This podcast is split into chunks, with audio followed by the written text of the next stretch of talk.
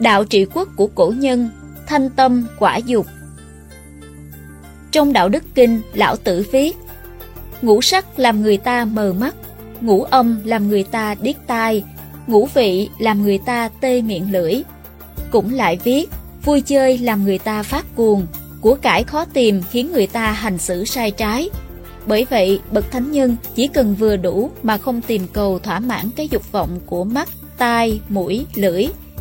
Từ lịch sử nhân loại mà xét, trong xã hội phương Đông và phương Tây, dù ở giai tầng nào, dù giàu có hay thiếu thốn, người thanh tâm quả dục cũng đều là những người được kính trọng và tín nhiệm nhất. Cổ ngữ có câu, túng tình thanh sắc hỏa quốc hại kỹ, ý nói mặc sức phóng túng thanh sắc thì hỏa quốc hại thân. Trong lịch sử và các sách cổ có ghi chép lại rất nhiều ví dụ về điều này. Trong lễ ký viết về hai vị quân chủ thích thứ nhạc phóng túng là Ngụy Văn Hầu và Đường Huyền Tông. Ngụy Văn Hầu không thích nhạc cổ, cho dù ông ngồi nghiêm túc thưởng thức cũng không hiểu. Ông thích nghe âm nhạc của nước Trịnh và nước Vệ hơn vì loại âm nhạc ấy khiến ông có thể nằm trên giường nghe mà cảm xúc vẫn dạt dào không chán. Ngụy Văn Hầu đem điều ấy hỏi Tử Hạ. Tử Hạ nói rằng nhạc của hai nước dầm ở sắc mà hại ở đức đều là thứ nhạc không nên dùng. Đường Huyền Tông thì không thích nghe đàn cổ cầm mà lại thích tiếng trống yết của dân tộc khác. Ông cho rằng thanh âm của tiếng trống này có thể làm tan biến những buồn bực trong lòng mình. Ông còn đích thân hái một đóa hoa dâm bụt cài lên mũ của người tấu nhạc, gọi người đó là Hoa Nô.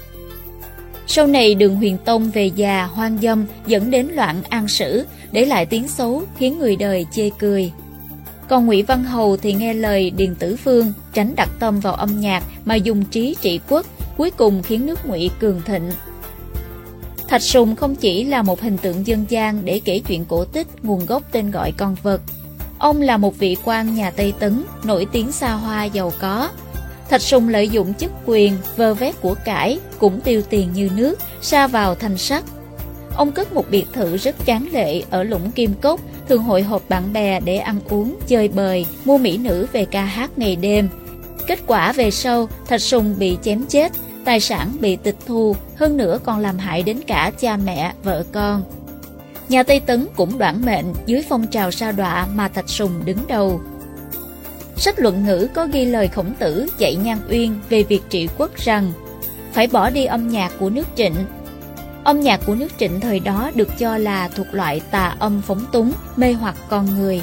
Loại âm nhạc ấy khi nghe nhiều sẽ khiến nam nhân bị đắm chìm vào sự hấp dẫn của sắc dục, dần dần khiến tâm tính và sở thích của họ trở nên bại hoại, làm ra những việc vô đạo. Từ lịch sử có thể thấy rằng trầm mê trong thanh sắc, phóng túng dục vọng khiến cho ý chí và tinh thần của người ta dễ dàng sa sút, an nhàn mà phóng đảng, cuối cùng làm nhiễu loạn tâm trí con người, bại hoại đức hạnh. Vô dục tắc cương, người không tham thì lúc nào cũng cương trực, trong hoàn cảnh nào cũng có thể đứng vững. Người bình thường đã là như thế, mà vua quan lại càng cần phải thanh tâm quả dục.